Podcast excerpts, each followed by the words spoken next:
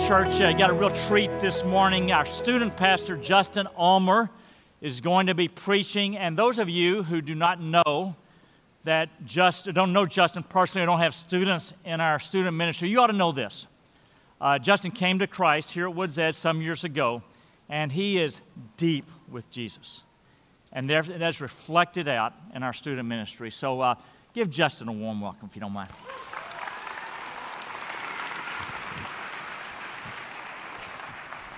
Thank you, Jeff. Well, church, good morning. Welcome. My name is Justin. I'm the student pastor here, as Jeff said.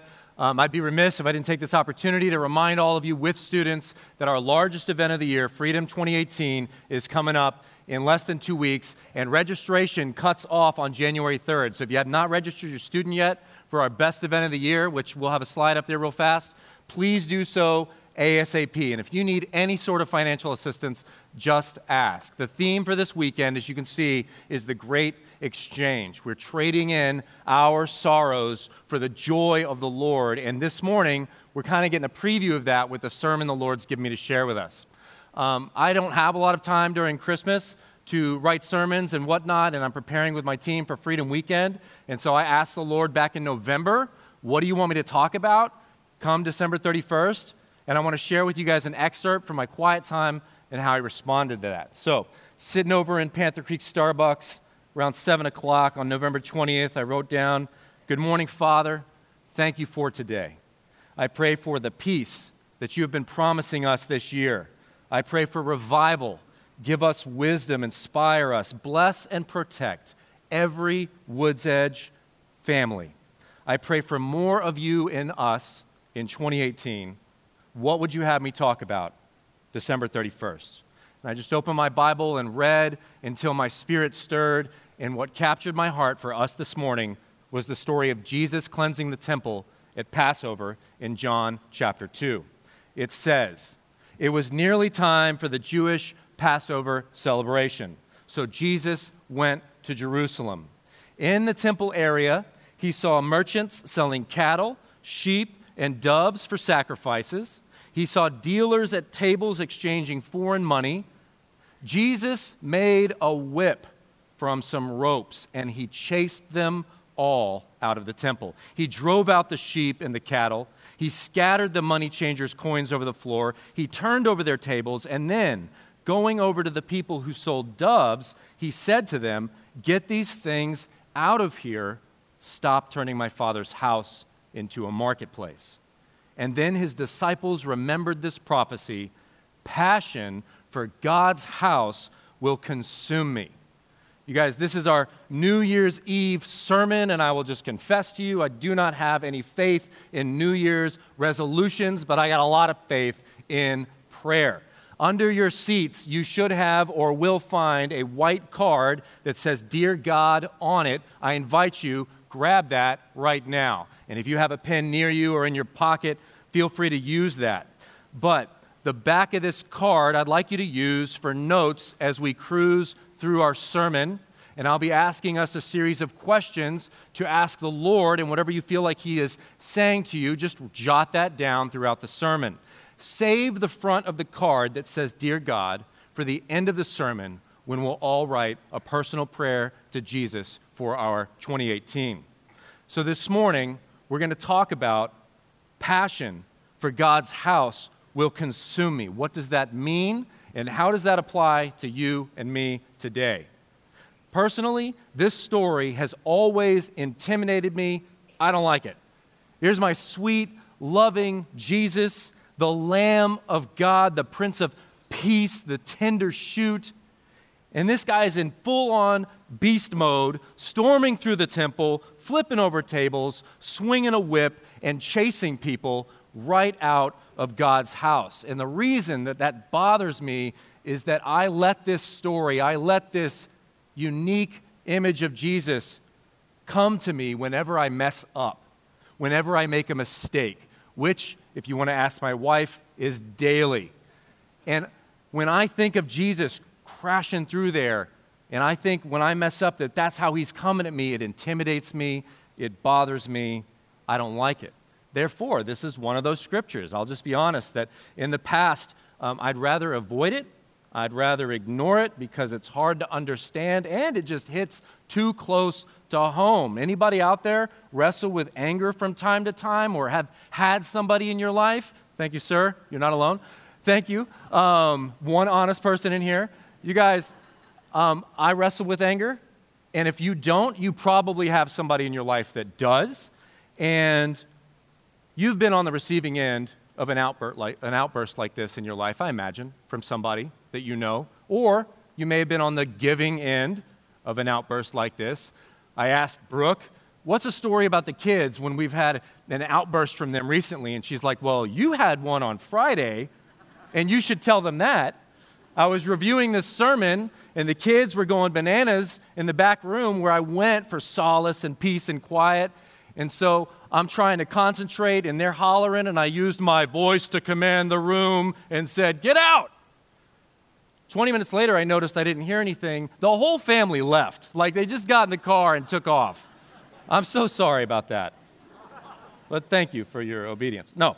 Um, so, is it okay for me? Is it okay for us? Because you probably have a scripture in the Bible that you read and you're like, eh, I don't know about that one.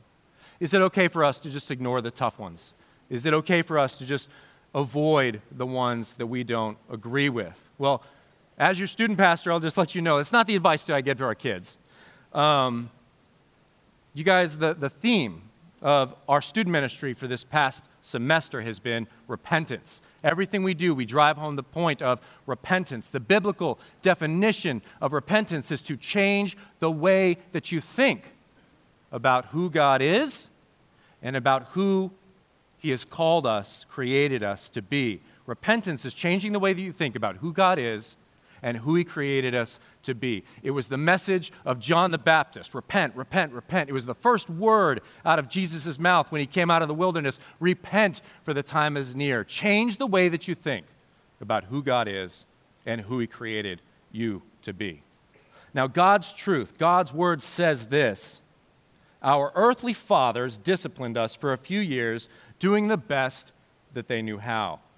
But God's discipline is always good for us. You guys, we change the way that we think so that we can understand and obey and love God's truth. And here's God's truth saying that discipline, even when it's harsh and in your face, when it's from the Lord, it is good. Always. So if God's discipline is always good for me and for you, then I have to change the way that I think about this story. So, I did a little investigating over the break, and here's some things that I learned that I feel like the Lord wants to communicate to us as a body. John 2:13 It was nearly time for the Jewish Passover celebration. So, Jesus went to Jerusalem. So, what's the Passover? Why is it significant that Jesus showed up that day to go into the temple?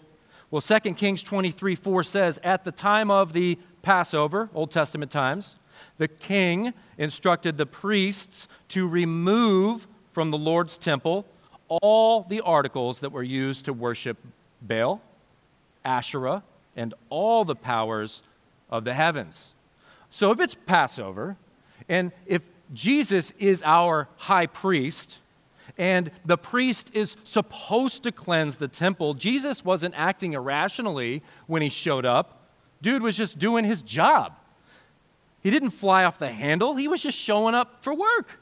It was time to cleanse the temple. And what was he cleansing it of? Idols. Anything that would keep God's people from knowing God, from focusing on God, from following God. Now, as an example of what that might look like, for me, a big one early in my faith walk was the thing keeping me from knowing, following, and focusing on God was I was an alcoholic when I came to Jesus, um, like 10 year alcoholic. I had invited Jesus into my heart early on in my faith, right here at Woods Edge when we were over at the college. I had invited him to be my Savior, but I would not submit to him as Lord. In the first three years of my faith, I was the good little Woods Edger when the sun was up, but at night I was partying hard every single evening with my friends.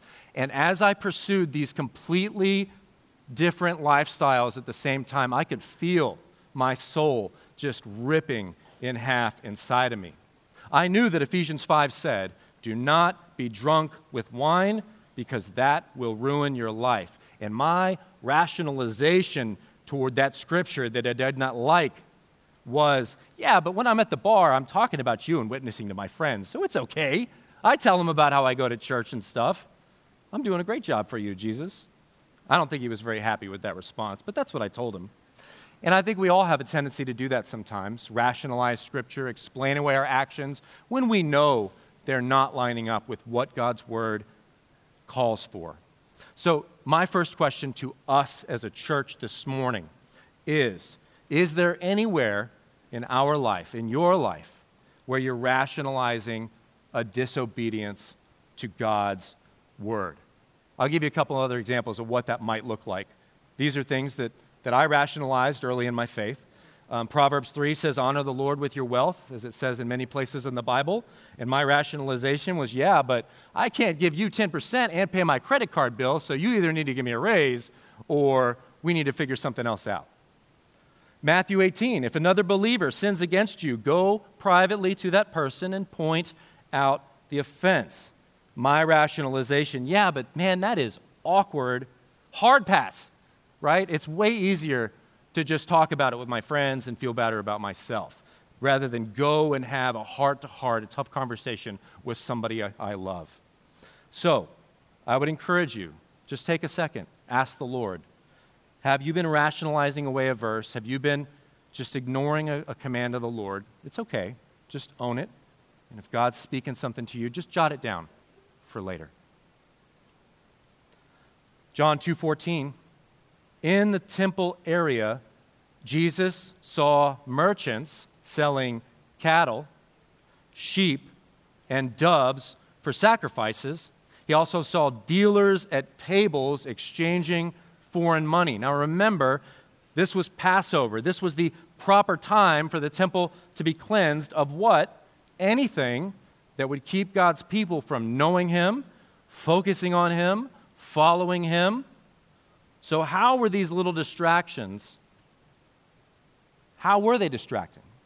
I mean, it'd been like that for years, it'd been like that for many years, selling cattle, sheep, doves, changing money. How are these things distracting? Well, by permitting livestock in God's house, they were distracting anybody and everybody that came in there to worship. I mean, just use your imaginations for a second. Can you imagine if there were a couple hundred sheep wandering the aisles right now, and some cows just like chewing on your purse and bumping into you, and pigeons, you know, doing what pigeons do in places? I mean, how distra- I would not be able to focus on what I was saying if that's what was going on in this room. It was an absolute distraction that that was being permitted in God's temple. And yet the priests of the day rationalized that action, that permission of that distraction by saying, yeah, but God, we're making it easier for people to buy their sin pigeon, so it's okay.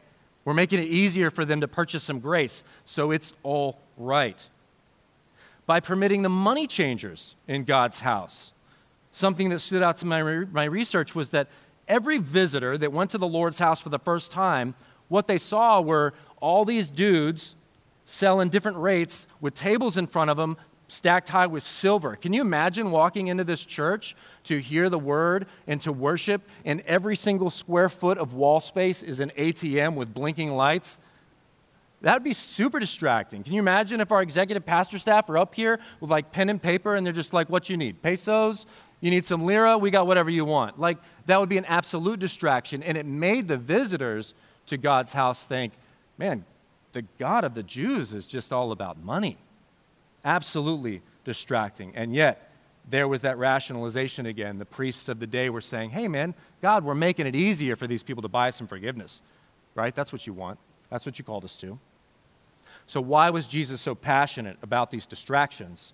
Because he knew, as you and I know, that when we come before the Lord, we need to be able to focus on the Lord. When we gather together to worship, that's what we should do. Worship. Put God first. And if there's anything that distracts us from that, at church, in your quiet time, in your prayer closet, on your drive, whatever, if there's anything that's distracting me or you, from focusing on the Lord, following the Lord.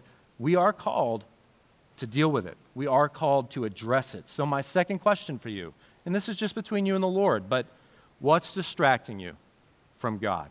What's keeping you from a regular, recurring quiet time? What's stopping you from getting into the Word every day and spending unhurried time with Jesus? Some examples that have bothered me and distracted me before is other people's opinions.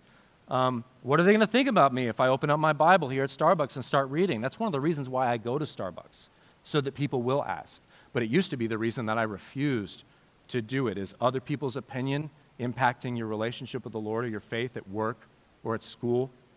Social media is a huge distraction. It's so hard for me to sit there in that chair and read my Bible and when I feel my phone buzz, not pull it out and look at it, and then, but therefore, like literally putting God second as I put this first. My comfort is a big distraction for me from putting God first because it is uncomfortable from time to time to feel so compelled to pray for that person at Starbucks that I can see is limping or crying or struggling. And here I am with a relationship with the God that works miracles, knowing that if I just say, Can I pray for you, that their whole world could change. But I'm like, Ooh, but they might think I'm weird. Man, what a small price to pay for what God might do in their situation. So, is there anything distracting you from spending time with the Lord, from focusing on me right now? An example, no offense, guys and gals, watching some games, but has anybody looked at their phone to check any scores since we've been in here? Man, put that away. You don't need that. You can wait. So, when Jesus saw these distractions, what did he do? John chapter 2, 15 through 16, Jesus made a whip from some ropes and he chased them out of the temple. He drove out the sheep and cattle. He scattered the money changers' coins over the floor. He turned over their tables. And then, going to the people who sold doves, he told them, Get these things out of here. Stop turning my father's house into a marketplace. He chased away the distractions he removed them. I love what I learned about the significance of the whip that Jesus made in this moment. It was made from the leftover rope and cords that had been used to bring the cattle into the temple. It was literally the leftovers that had been brought in, the cattle, the leftovers of their idolatry. It's very symbolic, it's very deep stuff going on here. What are the leftovers of my idolatry? What are the leftovers of my sin? Well, some pretty familiar things shame, fear, hopelessness, to name a few. When I do that thing that I know God doesn't call me to do, that I know is in direct opposition to Scripture, how do I feel? How do you feel? We immediately feel ashamed, afraid, hopeless.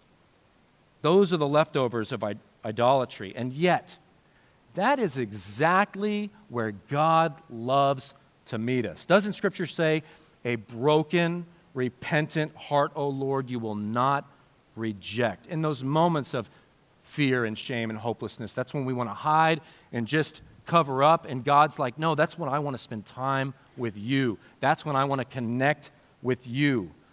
I was broken, hopeless, and afraid when I realized that alcohol was ruining my life. Alcohol was one of my big idols. It was an unrepentant sin. I knew it wasn't what the Lord wanted for me. I knew the first service I came here, sitting in the back right of the theater over at Montgomery College, when Jeff was speaking, the Spirit convicted me the way you're living your life is not what I have for you.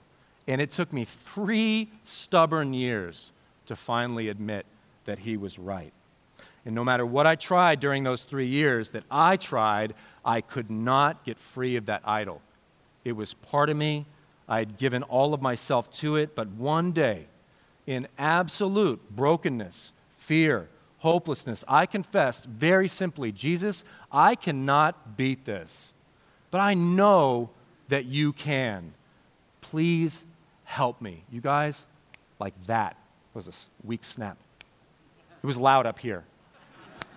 Like that. Jesus showed up to me and the temptation to drink that had ruled my life for a decade, gone. Gone. Woke up the next day, it was gone simply because I did what Scripture commands confess your sin, and He is faithful and just to forgive you and heal you.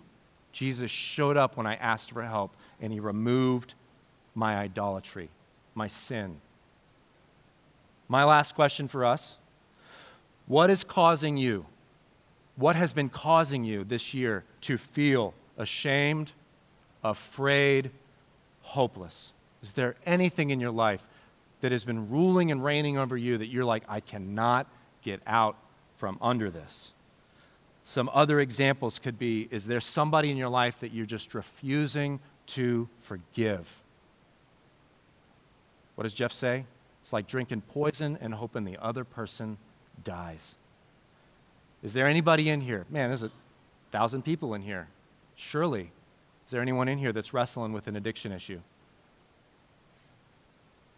that you just cannot get out from, that you are so afraid, as I was afraid, that somebody will find out about. Is there anybody in here that's wrestling with just complacency? Man, I, I go to church on Sundays and Wednesdays. Surely that's enough. I, I read my Bible. I, I put those to- Tozer quotes on my Facebook wall. That's enough. Ask God to show you this morning is there something that's standing between you? Something you can't handle on your own?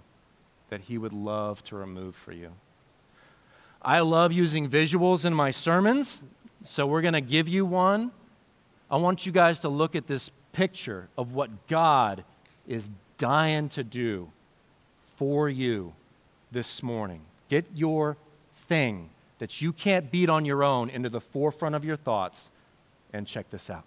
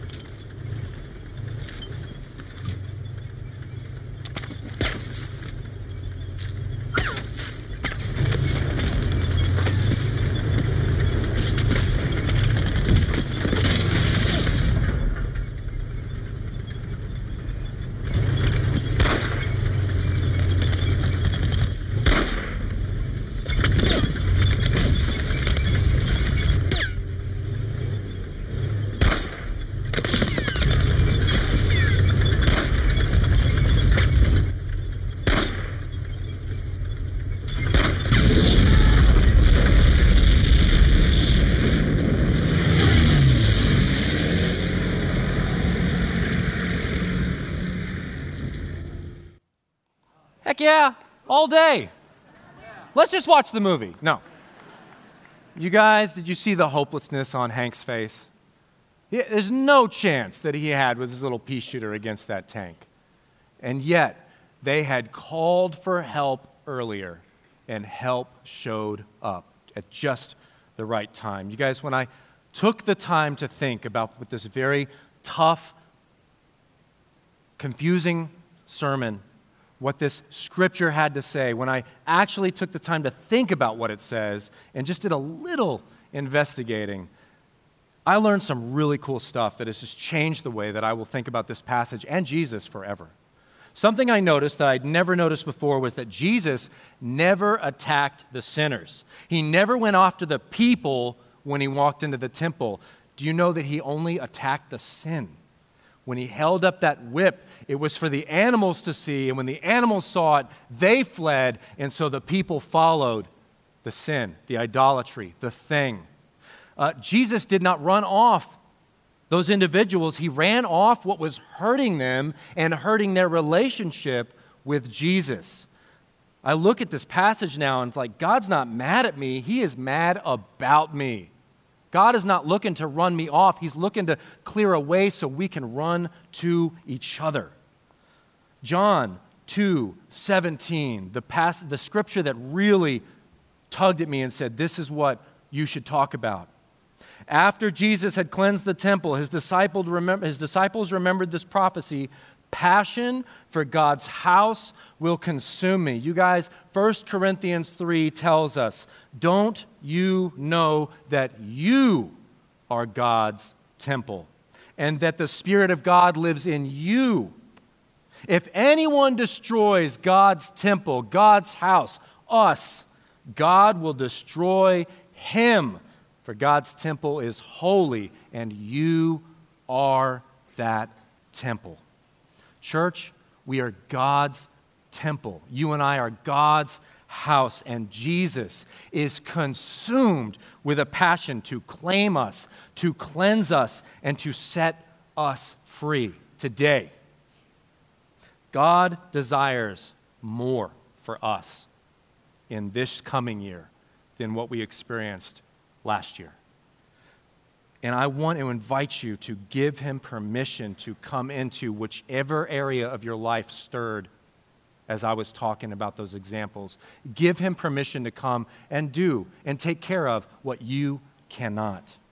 Imagine what our church will look like beginning tomorrow if we invite Jesus to come in totally and completely, acknowledging him as Savior and as Lord. Imagine what loving Jesus might look like when you wake up tomorrow with no distractions.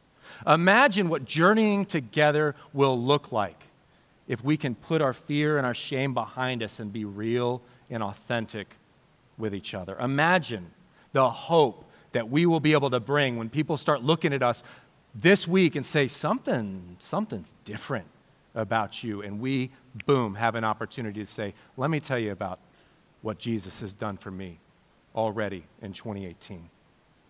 We're going to respond to our sermon now. I, I pray, I have great hope and confidence that God has said something to each of you this morning. And in a moment, we'll have an opportunity to take communion. We'll have an opportunity to bring our tithes and offerings and just gratitude, saying, God, I, I put more faith in you than I do this paper. We will have an opportunity to worship and say thank you with all our heart, mind, and soul by just singing out to the Lord. Well, prayer partners up here at the end of the sermon, but the thing I really feel compelled to challenge you to do is can we just have a minute of silence out there and just take that card and write a prayer to God saying, Yeah, Lord, this right here is standing between us. I can't deal with it. I have tried. I don't know what to do with it. Will you come and just blow it out of my life? Will you storm into my temple, into me, and take care of this for me? Church, will you do that? He will respond immediately. There it was. You guys, take a minute. Ask the Lord, what's that one thing that I can lay before you? And then invite Him in that prayer to deal with it. When you're done, you can, you can bring them up here, you can put them in the offering boxes, or you can take that card home and make that your prayer every day for this year. It will make all the difference. Go ahead and write your prayer to the Lord.